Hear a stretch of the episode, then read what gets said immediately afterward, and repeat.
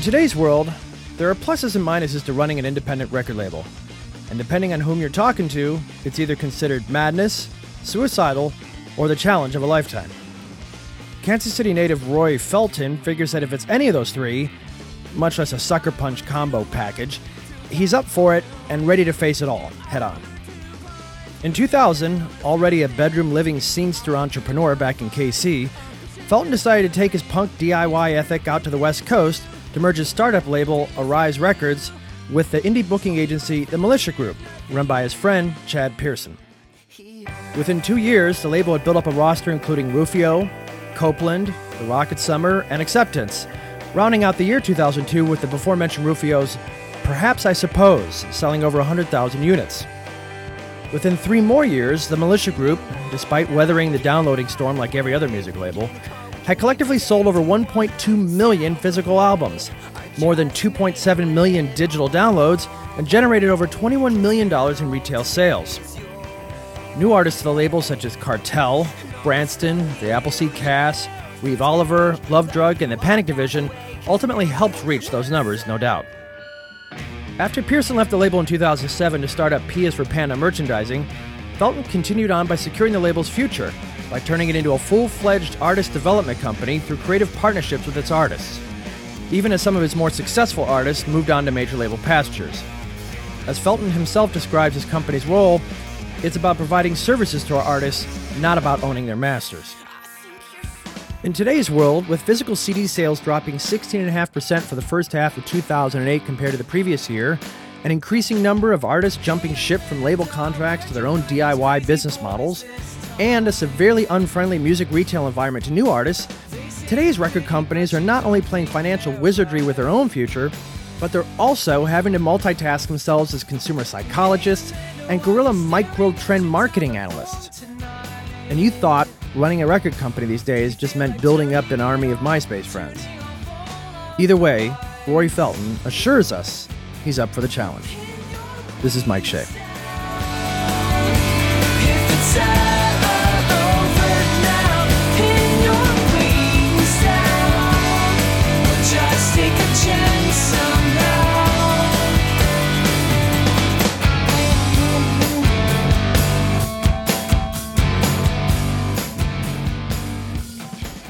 One of the things I got to ask you right off the bat is, uh, and this is like uh, the "Why did you start your band?" Jo- uh, line, but what in God's name made you want to start, get involved in a record company? Because you didn't start it; you came in at a later date. Uh, actually, n- let me correct you. Um, I'm already wrong. no, it's okay. It's okay. uh, when you're when you're a young teenager and you catch the rock and roll bug, um, especially in a small midwestern town in America like Kansas City, where I grew up, uh, not only do you play in a band, but you you print a zine, you you book local shows.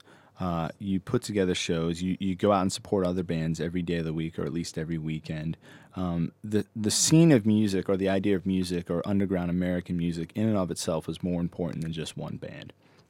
And so the natural progression of that is by the time I got to 16 and oh, my band hadn't made it yet, uh, I just naturally started putting out my friends' records. Um, my friend Brett was in a band called Zao at the time. This was 98. And he had a side project called the Juliana Theory. And I put out their first EP, uh, which was a split with another uh, Pennsylvania local band. And then uh, also in the 90s, I put out bands like uh, Legends of Rodeo 7 Inch, which uh, the singer John Ralston is actually now signed to Vagrant as a solo artist. So I kind of joke that I called that about 10 years too early. Um, but yeah, I did that in high school in Kansas City. I, I put out some other EPs and whatnot. Uh, and then when I was 18, I moved to LA to go to school. And my friend Chad was doing a booking agency as the Militia Group. And so he basically took that moniker and, and combined it with what I was doing as a Rise Records and formed the Militia Group as a record company. So, you know, the next then obvious question may be you started putting out seven and you start putting out EPs, you start putting out this these releases, but where did you get the rules? Like Oh, you, you don't know them. You you're 16 and, and you just you go with your intuition what you think you're supposed to do. You you f- somehow find uh, a manufacturer and you start asking them questions as far as, well, what do I need to give you for you to actually make a CD for me? So you learn about the artwork specifications, you learn about the master specifications. It's all by trial and error practically. You learn about how to deal with the studio, how much a record actually costs to record. Um, I remember putting together. I still have some of the initial P and Ls that I did for my initial records um, in Excel. That I just was like, all right, X number of dollars for recording, X number of dollars for manufacturing. I need to sell Y number of albums at you know Z dollars to actually make my money back. And But was it something like it was in high school? You were the guy that was a, you were always kind of proficient with numbers, or you had a Yeah. business sense, or Uh, my my parents have run a small business for forty years, uh, and then in math, uh, though I was never that great at English or vocabulary or spelling, mathematics, I abs- I was fortunate enough to excel in. And um, you know, by my senior year in high school, there was no more math classes I could take at my high school or at the junior college next to my high school. Uh, I I aced mathematics, my SAT, and that's always been a strong point for me. So were you always the kind of like that friend, you know, um, you know, maybe friends of yours were starting bands or something like that, or maybe you know, especially as Rise was was getting moving and more was going on. Uh, were you just naturally the guy that that bands kind of came to and said, you know, we're artists, but that guy's a business manager. You know, Rory, what do- what do we do? kind of like the default guy, kind of like the designated driver for for the management. It's funny because I, I really rebelled against that title. Uh, I, I wanted to be the the artist, the creative, you know, insane kind of crazy guy. Um, but in the end, you kind of naturally go with what you do well. And um, for better or worse, I've always just had a natural common sense, um, I guess, small business mindset, if you will. You know, basic profit and loss, cash flow. Um, operations logistics administration those type of things come quite easy to me yeah you think that sometimes, uh, you know, it's it's uh, kind of like since you have that side of you that kind of like a secret desire to be that lifestyle, to be the lead singer, be the be the guitarist in the in the band that's picking up. Like you wish you were like going out on the road with them and doing all that stuff, and kind of like you struggle within yourself sometimes. I, I did for the first year. Really? Uh, and then after that, I really uh, began to enjoy uh, the positive aspects of what my, my, my occupation provided for me. One, I get to have a stable home where I get to be a part of a community. I don't have to leave all the time, though I do travel a lot for work. It's not like I have to be on the road 300 dates a year. Um, and I began to really enjoy that and take advantage of that. And um, the quality of life I, I realized for um, someone who gets to one work for themselves and two uh, stay in a location and kind of call the shots in their life, so to speak, uh, ruled out any other option I would have had. You know, uh, funny story. I actually played for a few days in a metal band in 2000 called As I Lay Dying. Uh, way before unknown, totally unknown. way before they ever played a show, uh, Tim Lambesis asked me to come on board, and there was a moment where I was like, "Do I start a label, or do I play in a metal band?" And I realized I would have got I would have got too bored playing the same riffs over and over, probably within two months. That's the other thing. For anybody who has an appreciation for just uh, creative talent, whether it be visual art uh, or or an audio medium or whatever it might be, um, if, if you have an appreciation for it, you, you don't just like one style. You like all these different styles. And and my like a lot of people's musical taste is so diverse. You know, um, even if you look at the roster, granted some of our more well known artists fall into one kind of more of a power pop type niche, but we have artists like Jill Cunniff, who was the singer in Luscious Jackson. We have the Appleseed Cast, which is like this Mogwai type wall of sound type band. Uh, we have Denison Witmer, who's part of that neo folk scene with Sufjan Stevens and Rosie Thomas, and things like that that I really love and really appreciate, um, which I think adds to to everything we do. So for me, I get a, I get a uh, a better more of a joy out of working with a variety of creative mediums rather than if I was in a band, I'd be just doing one thing, which I think I would get sick of really quick. Plus, if that scene goes up and down really quick, then it's it's done, you know.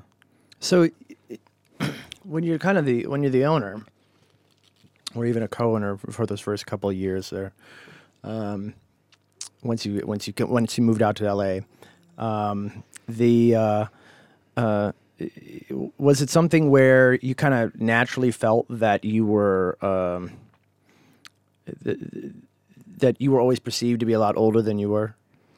Uh, oh, good question.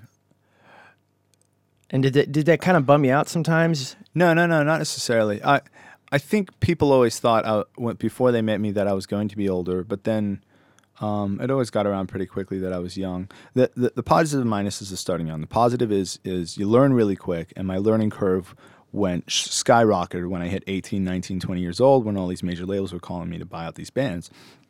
And so you learn really quickly and how to react to that. You're like, oh, I do need a lawyer. Oh, I do need an accountant. These things that you you kind of shunned because of your Fugazi esque type upbringing, uh, you realize is somewhat of a nece- necessary to to just operations and whatnot.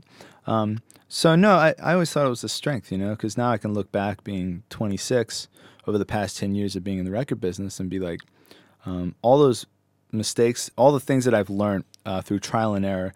Granted, there were some mistakes, but n- nothing huge enough. You know, um, it it all it all adds to who I am today, and all I, I got to grow from it. I got to learn from it. But I'd say the the biggest issue I had when I was young is uh, learning to communicate. Uh, um, the, you th- when when you don't know anything, uh, you make up for that by just like talking, you know, in some sort of different direction. And and so I, I think there are obviously some mistakes I made in the way I communicated in different aspects to a variety of different people, but uh, I can say very fortunately I learned from that and I got to grow from that, and I feel very blessed to have accomplished what we've accomplished in a short period of time, and still feel like I have you know the rest of my life ahead of me to continue to build this thing. So when you when you went out to LA and you you merged with the militia group, the booking agency, um, that's another part that a lot of, uh, especially today, where you you're starting to see some consolidation going on uh, within the scene uh, between smaller labels, merch companies with labels, booking agents with this, and uh, as a as something kind of like you started Rise, and that's your baby, and now you're going to go out there and now you're going to merge that takes a lot of psyche reevaluation at that point because you're going to have to start learning to kind of give up that overall authority. Yeah, uh, the the thing was though, it was so small at the time, and and so was the militia group. The Militia group was so small; they're both just one man operations. That the it was more like just like we, we saw the benefit of merging and, and you know combining our circles together to make it bigger. There was the the idea of a merge really wasn't there as much. It was like this is a real partnership. So there wasn't really that much of a, a struggle within. I mean, did you the two of you kind of sit down and was there any sort of delineation? Was it some sort of uh, good cop, bad cop scenario? Sometimes you guys had to put together. You know what I mean? there, there were, but I don't know if they're necessarily on purpose. uh, I, I being the the the financial Trial guy, by ignorance. I love yeah, it. I being the financial and legal guy, um, just by default became the bad cop all the time.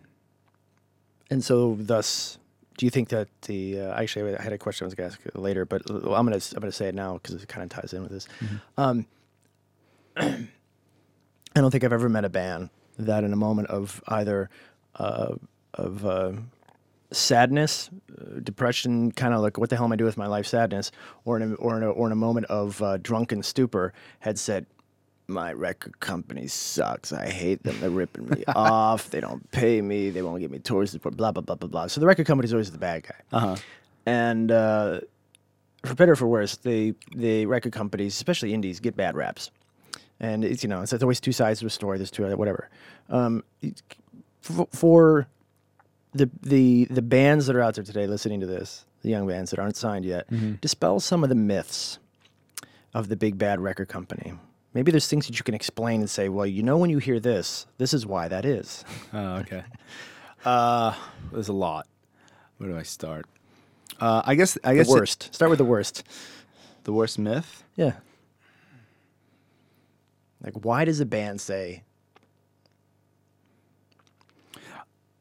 whenever we have a new band, uh, without fail, uh, and, I'm, and I'm sure every other independent label can testify to this, the day the record comes out, um, I get 100 calls, not 100, I get one call from the guy, one of the guys in the band that says they had 100 friends that looked around for the record that couldn't find it in stores. And I was like, well, my first question is, did your friend ask the clerk if it was in the back and if they pulled it out in the warehouse? And like, well, no. Well, you should ask him that. Two, did your friend ask the clerk uh, to look into the computer to see if they even were bringing it in?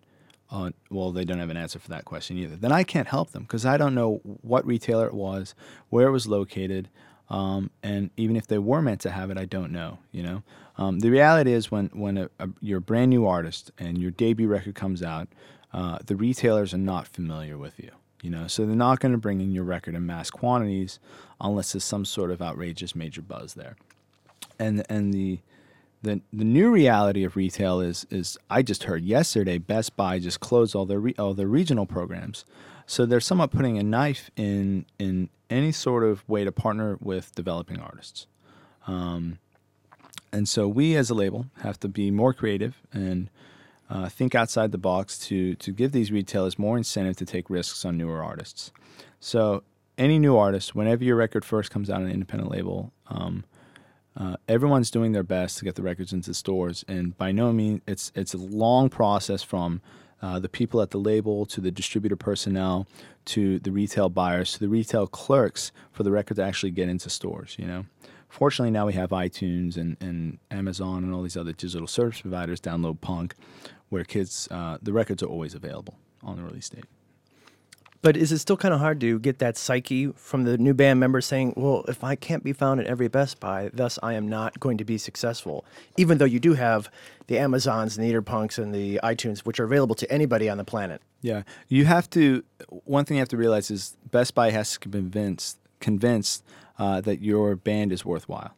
And so they may not bring in a tremendous number of units day one. However, if it sells well through on day one and day two, they will reorder by the end of the week and getting consistent reorders week after week after week looks a hell of a lot better than over shipping on release date and then getting a bunch of returns. Because what the artist doesn't realize and what the artist manager, who's usually new, doesn't realize is that if you overship on a record and they all come back and you have a, let's say, a 50% return rate with a retailer like Best Buy or Walmart, um, they see that when your next record's coming out. And they absolutely take that into consideration over anything else in, when deciding how many units to bring in on your next title. So that's one issue as a new artist. Uh, some of the myths as far as getting records in the stores. I mean, look, we've been able to ship. We've shipped as little as two thousand records. We've shipped as many as hundred thousand records on, on different titles, and and there's always going to be holes, you know.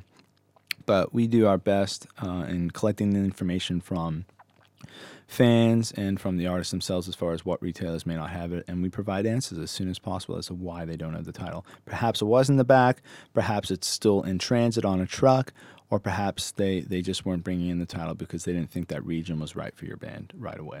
So, what would be the second largest myth? Which We'll just take the top two. What was the question? Myths about independent yeah, labels? Yeah, yeah, yeah. Like, what's you know the big bad independent label? What's the biggest? What are those myths? Um,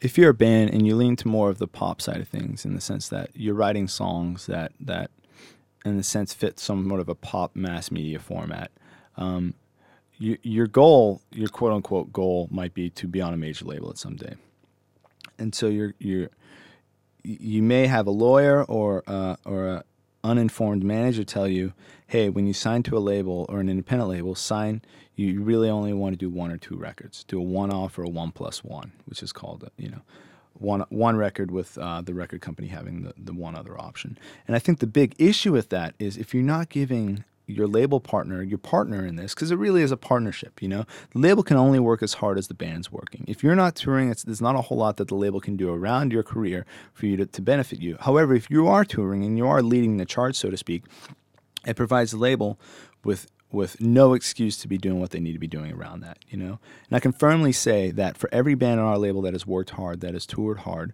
we've been right there side by side and helped build their career. Um, for the bands that don't work hard and don't tour, it, it really ties our hands, you know. And then you get blamed for it anyway.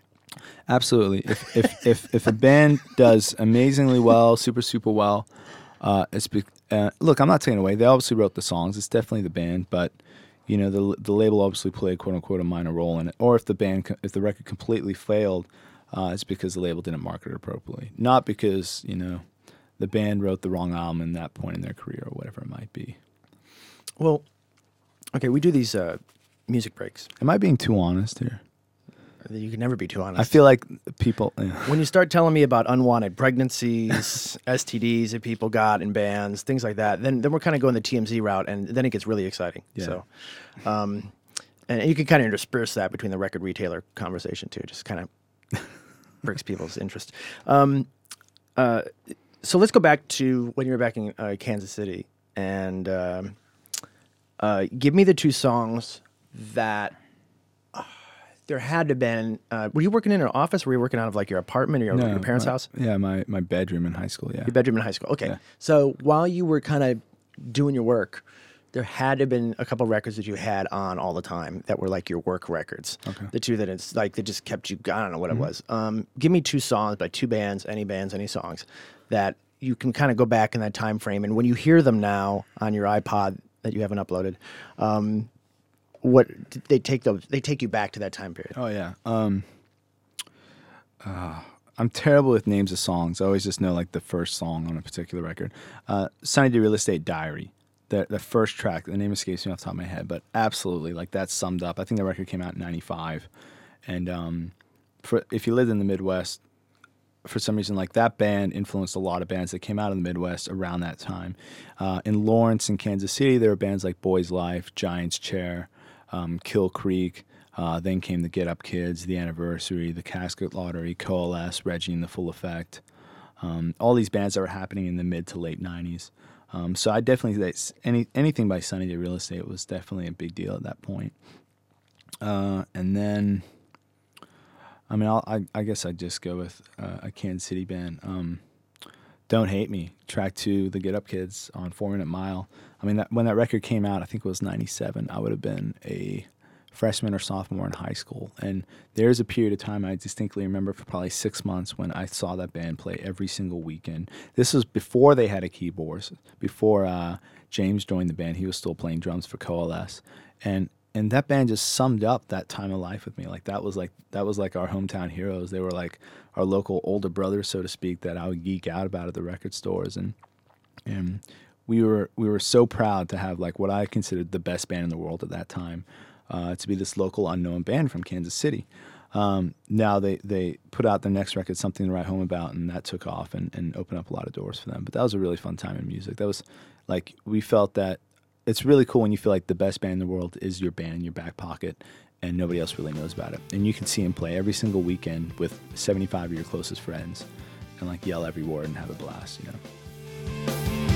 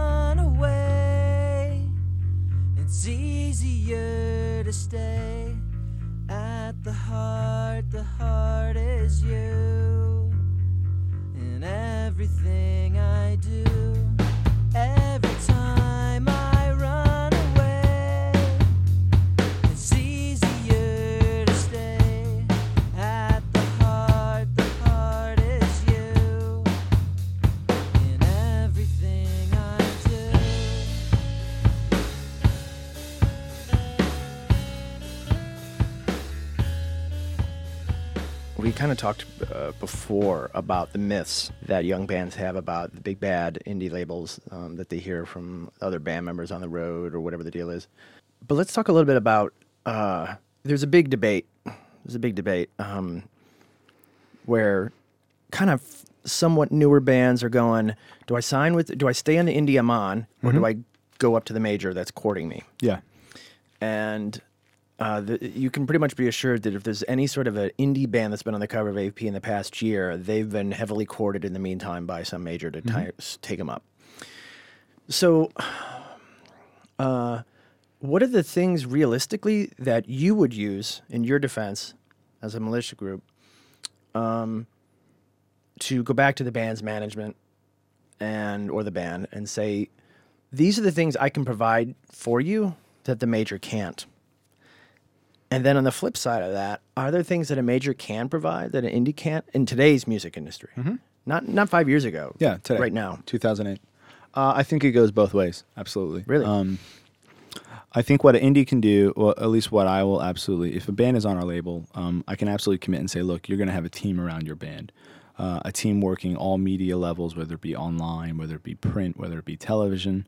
Um, a team that'll be around every single tour, whether it be just doing local PR in every in every uh, regional market or sending out posters and flyers to the venues and to the promoters. Um, we will grow with the band uh, as long as the band's working hard. You know, we will be there along every single way.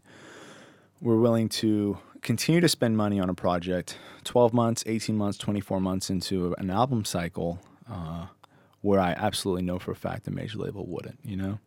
Um, so we can if you're looking to build your career on a on a and and your concern and your desire is to longevity to have a long term career um, i think an independent is definitely the way to go um, for as long as you can you know the only time i would ever re- recommend possibly for a band going up is if they're at the point that they were selling so many records But what's that number this day?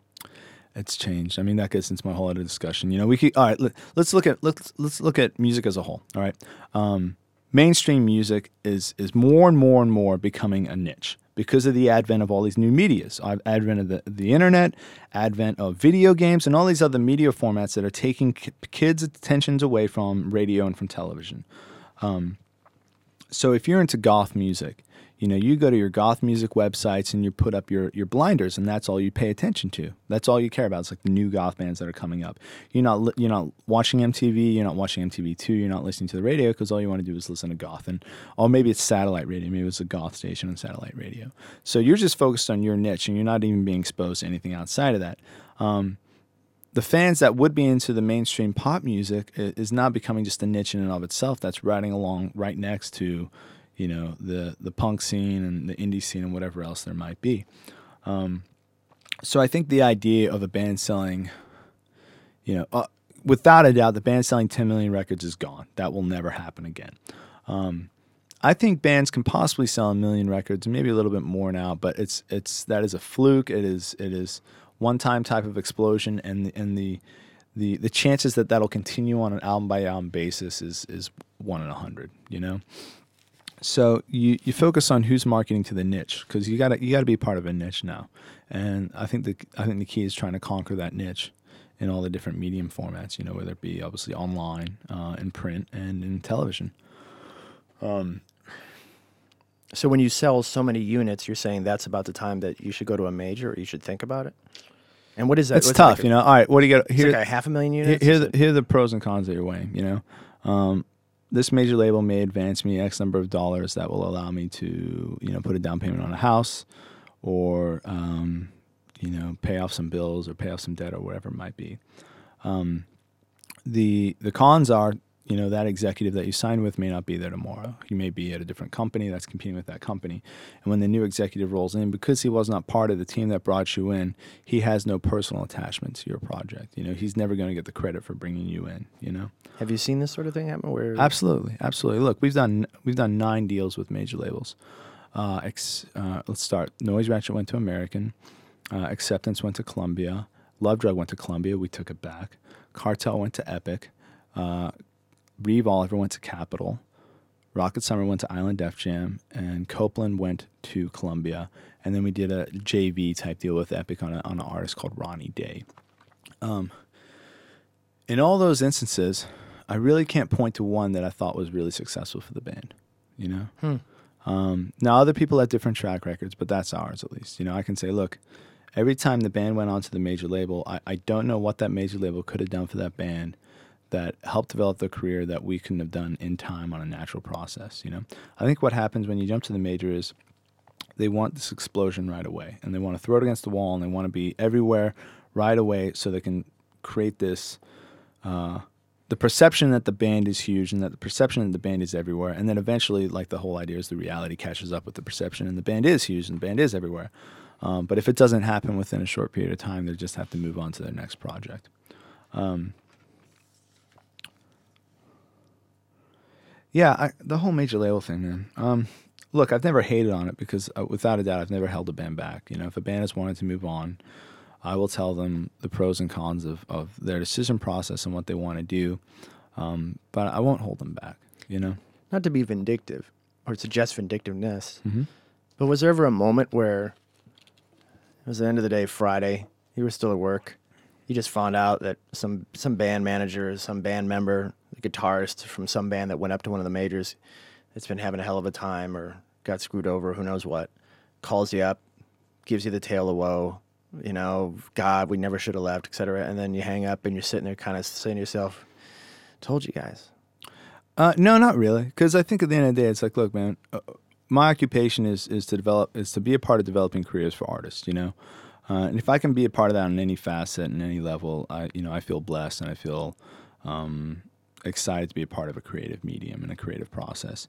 So, look, if any of our bands ever went moved up and wanted to come back, by all means, we'd be on board. You know, we'd be stoked, come on back. You know, we'd love to be a part of it. And it's never a I told you so. Because look, these, these are bands' lives. These are bands' careers. You you care about them more than just that spite. It's not about me. It's not about the militia group. It's never been about the brand. It's about developing careers for artists. You know, and, and I feel like we can we can honestly say that across our history. Unlike some independent labels, we've never pushed our brand. We've never pushed the militia group as like this big thing. It's always been about each kind of like victory or something like that, right? Like they pushed the brand. Oh, okay.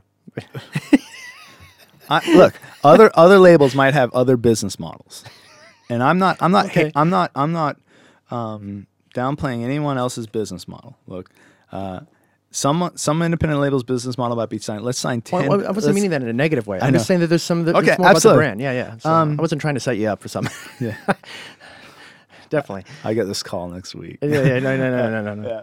Uh, look, yeah, look. I mean, they have. You know what? He has a really strong brand, and Sure. Victory Victory sells records. You could be, no offense, but you could be a really dumbed down version of a militia band on Victory and still sell twenty to thirty thousand records because you're on Victory Records. Not because you're a great band, but because you're on Victory Records. And so to c- come out and see these bands complain about being on this label, I'm kind of like, whoa, wait a second. You will never even you would have never even passed fifty thousand records had you not been on Victory Records, and they weren't pouring all that money into you. You know, so it's like it's funny to see these bands kind of complain about being on a label later on, when it really is. I mean, being on that label was a part of the success they had had. You know, for us, look, it's just not my business model. It's not my personality. Um, to be up in front, you know, I, I'm just a behind the scenes type of guy. I enjoy that. I enjoy working with a variety of artists that work on lots of different levels, um, and in different. There's just so many different genres. We're not a genre oriented label. Um, and I take pride in that. I like I like the variety of the records we put out. You know, I don't want to put out ten different cartels or ten different Rocket Summers. I'd rather put out one of that. You know, look, we have the Rocket Summer. Why do I need another one? You know, So you just kind of said something there uh, that just had me spoke. It's kind of a more of a, a theoretical question, but um, when you said you wouldn't have sold X number of records if you weren't on that label, and the money they would have put behind it. So can so can money hide lack of talent? absolutely, absolutely. Um, yeah, look, I mean, go look at look at the last ten years of all the bands that have broken. Um, were those bands, you know, that much more talented than the other bands? Maybe. Mm, I don't know. It's highly debatable. You know, look, I think that there's, there's never been an ongoing theme of talent relating to success in pop music. And, it's because it is. It's pop music. It's pop. It's not. this is going to get me into trouble. I don't look at rock bands as real art. And and I don't even have you drunk yet. So yeah, that's good. it's it's it's. Look, I mean, there's. It's it's it's tough, you know. Like it's pop art. It's it's different than classical music. Look, you look at these people who, who created these amazing classical pieces that were you know 12 or 15 or 30, 40 minutes long. They're beautiful. They're amazing. They're artistic. They they take you up, and and if you actually paying attention and allow yourself to be whisked away, you will be moved. You know. Um, I watched a band like Sigur Rós, and as much as I heard everyone say, "Oh, you know, tears were coming out of my face when I saw that band," and I was like, "Yeah, right. That's you don't know." What I went and saw them, and tears were coming out of my face. Could I explain it? No, not necessarily. Um, there's something transcendent. There's something ethereal. There's something um, metaphysical to to what they do that that moves people, and I think bands have the ability to do that. However, that doesn't always uh, equal success. You know, I mean, all that's timing. It's where you know radio's going at at a given time. It's what MTV's into at a given time. A lot of that has to do with what bands are successful and what's not. Not necessarily talent. You know. So you are the true sense of an entrepreneur. I mean, starting it out of high school, literally. yeah. so, yeah. So you are. So and, and in many ways, you're a guerrilla. You're you're guerrilla warfare. You're guerrilla in your thinking. Uh, the way that you have to make your company survive a recession, or a da- or you know illegal downloading crippling the industry, things like that. You have to think fast. You were gonna say. Uh, I think it's debatable whether we're actually in a recession. But that's all that's right. a whole other topic. Gross domestic product was up 0.8 percent last quarter. Unemployment's down. I don't know. The media, it's kind of a little weird. 13,000 Dow Jones just went over. When I start my my weekly uh, political podcast Oh my against gosh. Diane Rehm, you and I, buddy. Hell yeah. Okay. Okay. okay. All right. We'll, we'll do hardball, you know, version, you know, indie rock. Curveball. Yeah. um, Sorry. So no, you I completely lost my thought, but it's good. It's all good. How- Um, how do we how do we survive in this day You're an day? entrepreneur. Yes. Absolutely. Okay. So you think quick. You, you have to think fast, um, regardless of what's being thrown at you. Mm-hmm. We're Go ahead. Oh, we're, we're smaller. Um, we can change to a to uh, an evolving industry quicker than major labels can, and we have, and we've proven that. Um, the, if you look at the history of just the record business, really, in all honesty, it's only like 50 years old, right? 60 years old, maybe. Um, and it, and it's like this snake. It just slithers back and forth, and it, it changes formats every decade. It, it changes who are the who are the gatekeepers and who are the key players all the time. You know. And so the, uh, you're seeing this changing of the guard right now, and the guard may have already changed, and they're they're trying to buy their way still there, but in all essence, it's it's somewhat gone. The old day of the record business is gone. You know, um, I tell artists this now. It's like the Militia Group. We're no longer a record company. We're an artist development company. We partner with you and we develop revenue streams for you. We're your partner. We provide services for you in developing your career. What services do you need that we can provide? Maybe on a minimal point. It's like all right we'll just do your records. We'll and we will market your records and we'll distribute your records and that's all you need. We can create a deal to shape that you know? Maybe your band you don't need money up front. You don't need an investment. You just need some services provided for you. We can cater a deal for you for that you know if we believe in your band obviously um, So you kind of have a pricing structure based upon need. It's kind of like building your hamburger. yeah abs- in, in a sense yeah because Not to suggest that militia group's a hamburger, but I'm just saying. No, but but uh, at the same Mini Cooper. Yeah, yeah, sure, why not?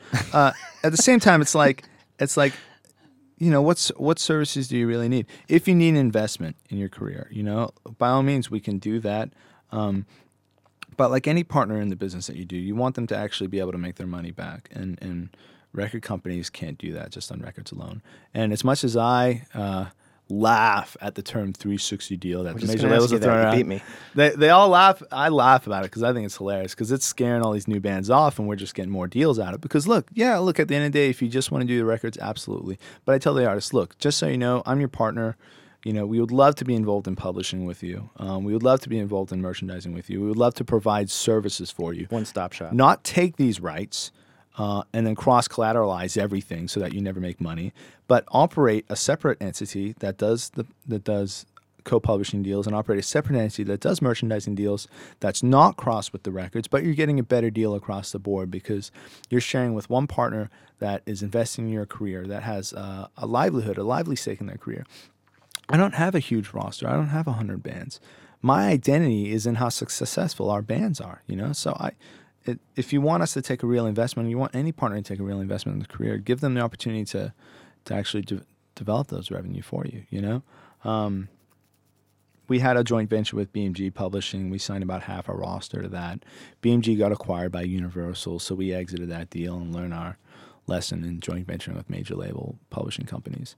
Um, and now we just have a publishing joint venture with with uh, Razor and Tie, our distributor, and are able to do co-publishing deals at real, uh, fair, independent label sized deals um, terms with any of our artists. You know, we're not looking for five albums or anything like that. We'll do we'll do a coterminous deal with the record deal. Uh, we'll do more than a share fair uh, a fair share of advances, um, and then you add a whole other team of, of film and TV placement people. You know, if we can be a one stop shop to music supervisors that are placing music in film, television, advertising, video games, it is it makes their job hundred times easier, and it, and it develops and it trains them to come back to us because they know it's just a one-stop shop. One thing that we did when we had we had this band Umbrellas, sold about ten thousand records. Um, wonderful, really indie kind of. I always thought it was like a modern day Smiths with you know kind of just mopey type indie rock type stuff. Uh, but we we were, we received a couple placements, and they were going to place it one more time on Grey's Anatomy. And they came to us and they said, "Hey, well, if you waive the master usage fee, um, we'll place it on the front page of iTunes." And I was like, "Absolutely, we wouldn't be able to do that unless we had a co-publishing deal with the artist as well." But we were able to excuse me, waive the, the master fee in, in return for that. And the band saw 30,000 downloads in that single, you know? And plus like another 5,000 album downloads. That's something that we could not have done unless we were a partner across the board.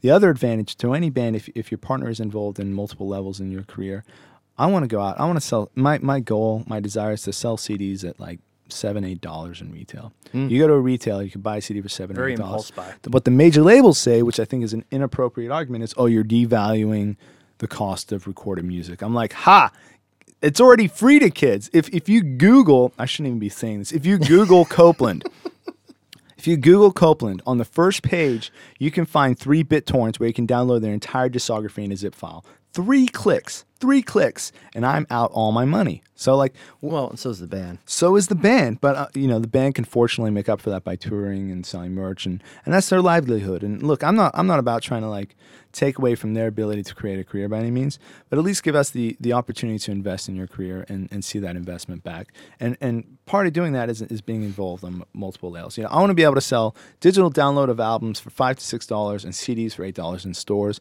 but I can't do that unless I'm making up my margins elsewhere. And look, we don't have a huge overhead. I don't have this like insanely sweet office on You're a 52nd floor. Uh, Yeah. Well, he's no longer there, but and, and maybe there's a reason, but but true, it's like Kind of the point. the, yeah, the whole idea is look, the, the record companies should go back to what they were: small overhead, lean and mean, tight ship, bust your ass, no sleep, work for the bands you work with, be a true partnership. We've done 50-50 net splits. We're happy to do that. Just let us be a part of your career. You know, work. eh, We can only work as hard as you're working. You know, if you work hard and you lead the charge, we'll be there right beside you. You know, Do you uh, have you read? Uh, you read many uh, music history books? You know, uh, like Mansion on the Hill. yeah, just like just tons The- of things. The about Operator, yeah, the big David days, the Geffen's story. Hitman, and all that stuff Uh-huh. like that. Okay, Yeah. so here's a question for you. Um, I was at a, a Rock Hall event, a lecture the other day, and uh, uh, it was John Gorman who uh, who basically made WMMS here in Cleveland what it was back in the '70s and the early '80s. And uh, you know, number one radio station in the nation. It was you know broke Bowie, broke Springsteen, broke all this other stuff. So there was a guy in the audience that used to work for him back in the day, and he- who's in his 80s by now. And he got up and he started saying, "Where the hell are all those bands today?" He's like, "Where's the Led Zeppelin? Where's the Who? Where's the arena bands? Where are those bands that were rock gods back then? Where's where is where is that band? They're not there anymore. These bands today, they're gone. They're here. They're gone. They're here. They're gone." So, you know, you, you were talking about the 360 deal. You're talking about the way you partner with bands now is it possible to even have in in this kind of business setup a band even get to that kind of level anymore, or is it really everybody's got to readjust their their idea of what a hit or a success as a musician is? Yeah, I think um, you go back to like when Jimi Hendrix was successful, when he was playing music, he was successful. He was playing, I think, halls like to like four thousand people a night, two thousand people a night. You know, um, and I think that's what that's the ideal of where bands should get to. You know, um, are the arena days gone? I don't know. They might come back. They might. They might. They might not. You know. Um, I think a band that's going to fill fill a room of 50, 20, 20 to fifty thousand people. Um, though I really don't know any band that can draw over fifty thousand except like Green Day, like Giant Stadium or U two or something like that. But those are bands obviously from pre-internet and all that. New bands can new bands sell out arena? Possibly, but it has to be more than just a band. You know, it has to be this experience. It has to be this show. Radiohead or something like that. Muse Muse, you know um, and if you see those bands um, muse especially i mean they came out with such an attitude that they were going to be this larger than life arena rock band and they were you know and, and i think they're one of the bands that had the talent and the ability to actually back it up. Um, but should that be in in kids minds right away when they're beginning bands No, I don't think so. I think the goal should be like, you know, look, let's get to 50, 100,000 records and let's develop a career being able to play, you know, House of Blues size venues around the US. Anything bigger than that is, is icing on the cake, but I think that's the goal of what bands need to look for these days, you know. Um, again, kind of the idea of trying to sell 10 million records is, it's just, it's not really there anymore. I mean, I, I don't know what, going back to your question be, between what a major label can do that an indie label can't, not to give them too many carrots, but yeah, they, they have a much better ability to get your video on MTV and have a much better ability to get a, a song added to commercial radio. However, in regards to rock music, do those two mediums have as much effect as they used to have? No, not necessarily. I mean, TRL went from being viewed seven, eight hundred thousand people every day to like three hundred thousand. And you know, I, I distinctly have I've had a band. I had a joint venture with a major label with a band that was on TRL, I think half a dozen times over a year and they still couldn't sell over 250,000 records. Says a lot. But you've got artists like Sufjan Stevens that don't get any exposure or anything like that. That's really just all press and mm-hmm. online and, and, word of mouth, and can still sell 200 to 300,000 records. Plus, he owns his records, you know. So he's making it. It's like, you look. It's like all right. The artist should own everything, and and build their team around people that are going to work for them. You know, it's like, all right, I want that distributor, that label, you know, that PR guy, and and that you know, all these independent radio people that used to work in major labels, they're now independent now. We can hire them. We have hired them. Juliette and the Licks, we had Juliette and the Lewis, Juliette Lewis do a runaround, and we we had um, we had her go like we basically introduced her to radio by by taking her to all the PDs and MDs at all stations, doing an interview on the morning show, saying hello, playing a couple songs, and that's how we introduced her to it. And we just did that, and we just left it at that, you know. Because that idea was like, let's just introduce her and build it up. But these people were able to get all these the I mean the those top line uh, radio promoters that once worked at major labels are now independent and now can be hired by independent labels, you know.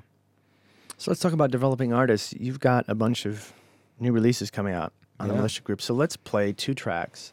I know. And now you're going to be playing favorite. You know, like you're going to some band's going to be emailing you saying, "What? So you, t- you played the one on the podcast? You didn't play us? Does that mean?" So um, I, I, don't want to be putting yourself in a really un, unfair political uh-huh. situation. Uh-huh. So um, just just uh, uh, tell me tell me uh, you know to uh, to the the most recent releases that you are new bands that maybe our, our listeners haven't heard? Uh-huh. Uh, one of them is We Shot the Moon, uh, which is, uh, if you recall, a band called Waking Ashland. They were on Tooth and Nail Records and then Immortal. Uh, this is Jonathan Jones, the singer of Waking Ashland's new band. And uh, after that band kind of departed with creative differences, he basically took up right where that left off and wrote what I would almost probably have been the next Waking Ashland record, but he just started We Shot the Moon with a new lineup of kids. He had the band had played their last show in Japan. He came home to San Diego, was trying to figure out what he was going to do next creatively. Got a call from his friend Dan in Sherwood, and Dan's hmm. like, "Let's go co-write some songs." And what came out was "We Shot the Moon." Um, and he's literally as soon as he started the band, he recorded a record and left for tour, and he hasn't and he hasn't gone off the road since. You know, it's now May. He's he's already done 175 dates as of being eight months in a band. You know, his record just came out last week physically in stores. Um, and we're excited. He just he, he did a tour with uh, Sherwood and the Matches, and now he's on tour with Holiday Parade, a really cool unsigned band from the southeast. And then he's about to do a month with everybody else and do some Warped Tour dates, and oh, so he's going to keep building up. That's good. Yeah, absolutely. He just filmed a video for uh, this track "Sway Your Head," uh, which will be his first single, and we're excited to make fans and, and keep building it up on a step by step basis. You know. And the second song, second band. Uh, the second band I would say is the New Frontiers. Hmm. Uh, the New Frontiers is, uh, I would say, they're from Dallas, and they're definitely kind of in that kind of alt country indie rock type vein thing. A little bit of slide guitar, a little bit of piano, keyboards. Um, I you know you know I describe it perfectly. It's it's those those those kids out there who grew up listening to Copeland, uh, but discovered Wilco, discovered Ryan Adams, discovered these um, more I don't know just more established kind of really wonderful songwriters, and and it's for those fans that, that want something in between that, you know, and I think New Frontiers really fits that void. Uh, they write incredible songs. They, have toured really hard over the last six months. The record also just came out. Uh, we iTunes picked it as one of the 40 albums to feature for 5.99 uh, over the past month, and it's been selling incredibly well through iTunes. It's charted in the top 50 on the rock charts, and and it's actually came in on the new alternative artist charts on Billboard as well. So uh, it's off to a really good start, and we're really excited about it. Yeah, Paste Magazine uh, has been really supportive of the band. I'm not getting upset. Uh, They're not even in our field, so I don't care. So I'd, I'd say those two bands are, are, with the records that just came out that I'm really excited about. You know. Move your feet, wake yourself from the sleep. If there's a day, there's a way you can get yourself there. Golden smile, you got style that they can't take away.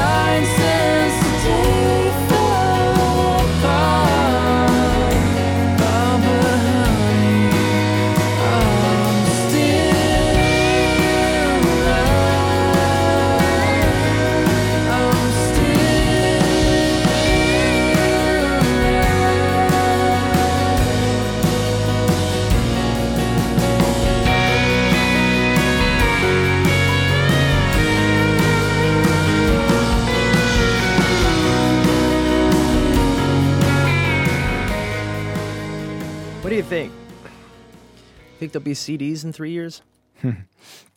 Uh, it definitely has an end life. Where that will be, I, I don't exactly know for sure. And I'm sure the the uh, Universal will probably decide that before any of us follow. You So know? they'll decide for the rest of the industry. I think so. Uh, our new releases as of late have about a 50% digital, 50% CD sale rate, Oh. which is pretty And high. the industry, sta- I think the RIAA just released a released a report saying that it's like about twenty three percent of Yeah, so our- so I guess So you you're above that, wow. We're we're above that. Double. Um, it's because look, I mean, if you go into Best Buy, you've you've got maybe a two thirds chance of finding the CD you want. If you go on iTunes, you got a one hundred percent chance of finding the CD. Um, so just naturally, iTunes will always sell more because they have more. They it ha- there's the stock and the quantity is never an issue because it's always there. Um, the the CD may not ever one hundred percent ever go away. Uh, it'll always be a part of something else. I think that you know we need to start sending to retail something like artist packs. You know, for fifteen dollars you get the T-shirt, the CD, um, a sticker, and a button. You know, what I really want to do, and and we're in the middle of just developing this right now, is you'll be able to the Militia Group pre-order the new you know, Somerset album, and for an extra ten or fifteen dollars, you get the T-shirt, you get the sticker, you get the poster, and you get tickets to next week's concert. You know, it's these packages. It's all in one thing. You know, and when you pre-order the physical album, which should be this really cool limited edition package, you'll also be able to get to be able to download it right then and there. Um, I think it's giving kids something more beyond just the recorded music that makes them actually want to own something. But you don't you set yourself? I mean, wouldn't the argument then be maybe by somebody who's old school, then saying, "All right, you're more or less spoiling them to get the release out now, to get them to buy the release now by giving them all this extra stuff. So when the next one comes out, how do you top that? Are you continually, you know what I'm saying? Um, I don't know if that's necessarily an issue. Trying to top it, you know. Um, it's I mean, will there ever become? You know, it's kind of like you take a you take a medication, and after a while, your body gets immune to it, and you got to mm-hmm. up the medication. So it's like, Okay. are we kind of doing the same thing with? You get this, you get that, you get this, get that, and then all of a sudden, next year or two years from now, the the consumers are going to want this, that, this, this, plus that, and this, and why, I don't nec- I don't necessarily just to know. sell a record. I don't really I don't really know. Again, you know, just the value of recording music in the consumer's eye is is is next to nothing. Um, so we need to just package it with other different aspects and whatever kids want. You know, um, if one year it's a T-shirt and next year it's a inflatable pillow, you know, whatever they want. You know, it's like like d- does it with tube socks. Yeah, Right. I, to me, I would go to the artist and say, "What do you want to put with your your recorded music? You know, what what other added value do you want to do in there?"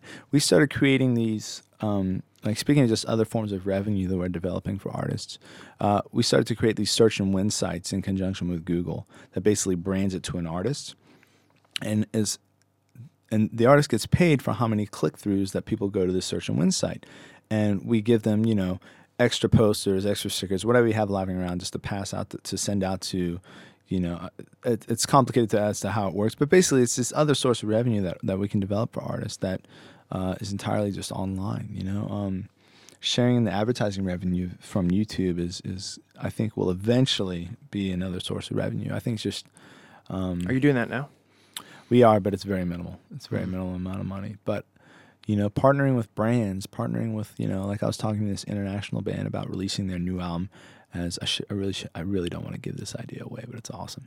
releasing it as a hang tag on all the new fall line of clothing with a specific clothing brand. And then we would just do the digital records and maybe ship out a few thousand CDs. But the idea is we wouldn't have to spend any money because this brand would be financing the whole thing, so to speak. Uh, we'd be able to get rid of 100,000 albums or more through this particular brand, which would eventually just make the band a bigger band, you know? And if we got to sell 10,000 CDs on the side, but there was no expense up front for us, then we'd make our money back, you know?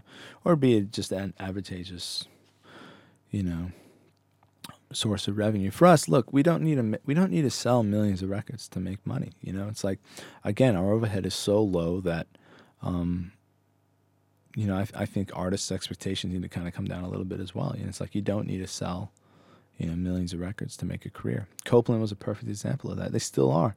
They can go out and sell house sell out House of Blues sites venues around the U.S.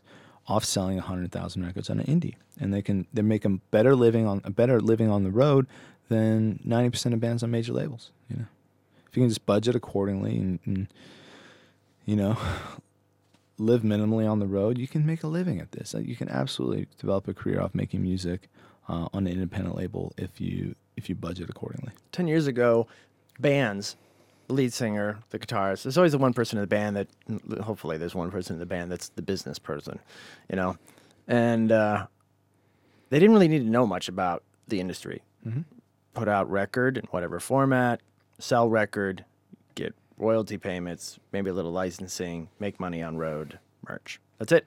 That's all you need to worry about. Now, mm-hmm. today, you just rolled off a litany of about a dozen or so different avenues of revenue. Mm-hmm. So, is there now a new responsibility for bands to be a lot more business savvy than ever before, you think?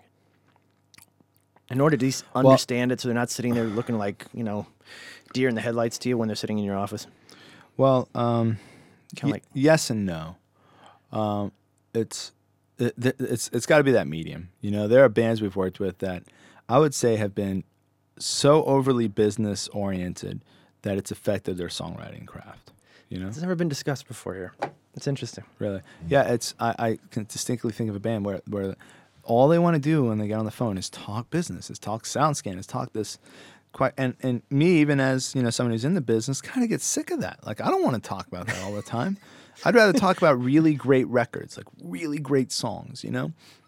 Um, and obviously, there's the reality of the business. We all want to put food on our table, but it's um, it's. I think that does that can definitely affect an artist's songwriting ability sometimes. You know, if if an artist is so concerned about writing a song to be on radio, to to reach X number of sound scan, it, it does affect you know whether they're actually really going to write a great record. You know, and at the end of the day, um, I don't know. Jimmy World Clarity is a really great example of of a phenomenal album that came out at a time that where not only did the label not care about them, it didn't really appear that the music scene, the music world at that time really knew who they were. But if you were like me and maybe thirty thousand other people that that bought that record when it first came out, that or if you're like me and the, the 35 other people I saw Jimmy Eat World with at the Bottleneck in 1998. By the way, I just saw him for the first time since then, about a month ago. it's like a, ten, 10 year break, but um, but if you're like that, like like you love that band and and you were the the you were part of the the scene of kids that kept the momentum going into their next record, um, even though they got dropped by the major and all that. Like it, statistically, they should have not continued. You know, um, but they did because they wrote a phenomenal record. And though it didn't scan a lot at the time, over time it, it has done really, really well. Um, Weezer's Pinkerton is another great example. Mm. It came out to not a commercial success, but if you're like me and maybe I don't know the eighty thousand or hundred thousand other people that got it around then, um, you loved it. You thought it was a phenomenal record. You thought Rivers was bearing his soul to the world on this record, and you were moved by it. And you were moved by the honesty and the, and the wonderful tones, the the lack of overproduction, the lack of this Pro Toolsiness that that is is smothered all over records. Now that this was this really wonderful album, and slowly over time, I think it's now gone gold, if not platinum. You know, and it wasn't an overnight thing, but I guess w- what I like to see in those records is like, um, look, you know, great music. I, I, really hope with the advent of mu- advent of the internet and media and everything else, is that great music will prevail.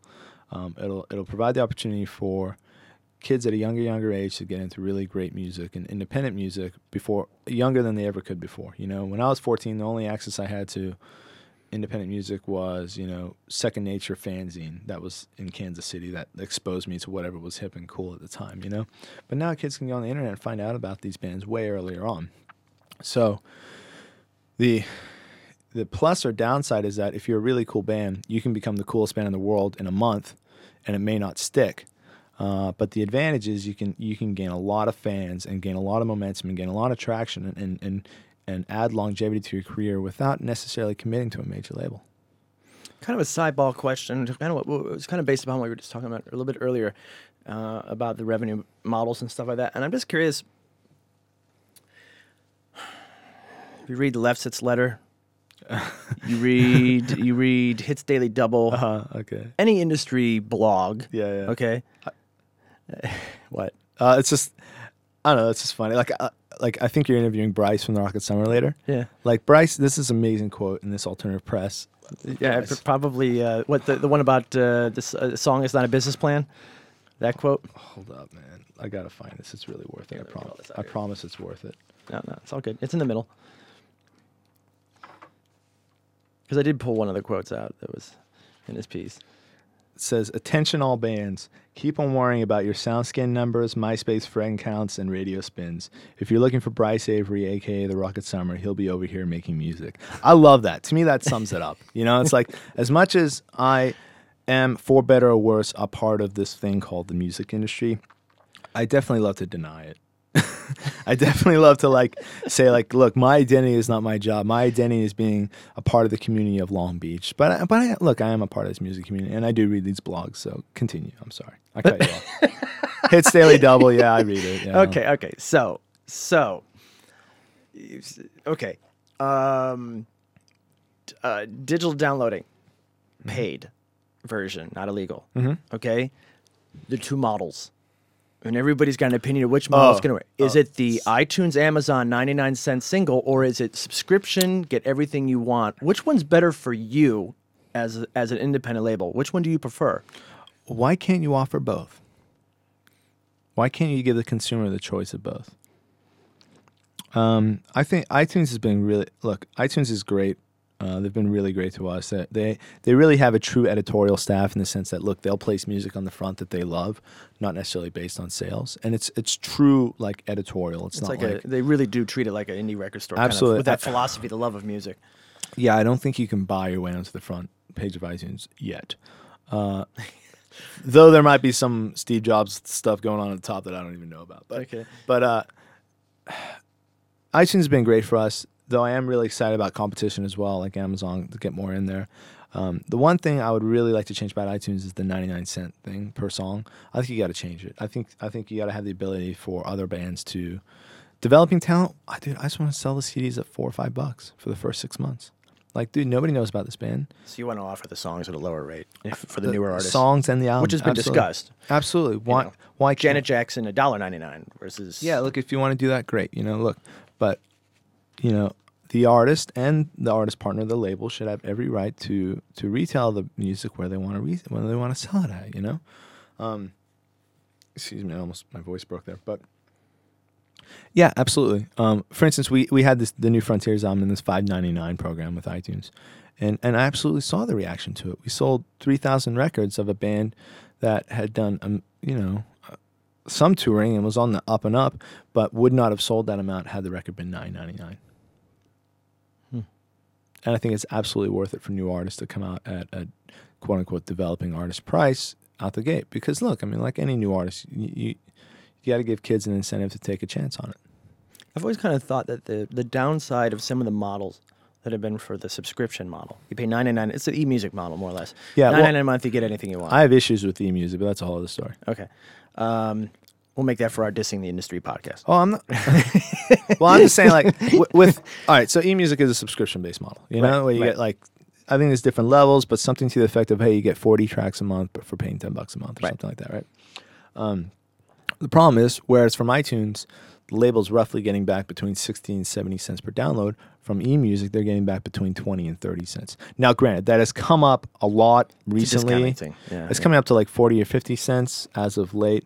but the one issue I had with with with eMusic was it, it appeared that they were selling our our content dirt cheap and providing us next to little revenue flow through so they could build up their subscription numbers so they could spin the company to some bigger corporation. Got it. The turnover. I don't know if that happened or not and and and to to eMusic's credit they've actually brought the price per per download up a lot.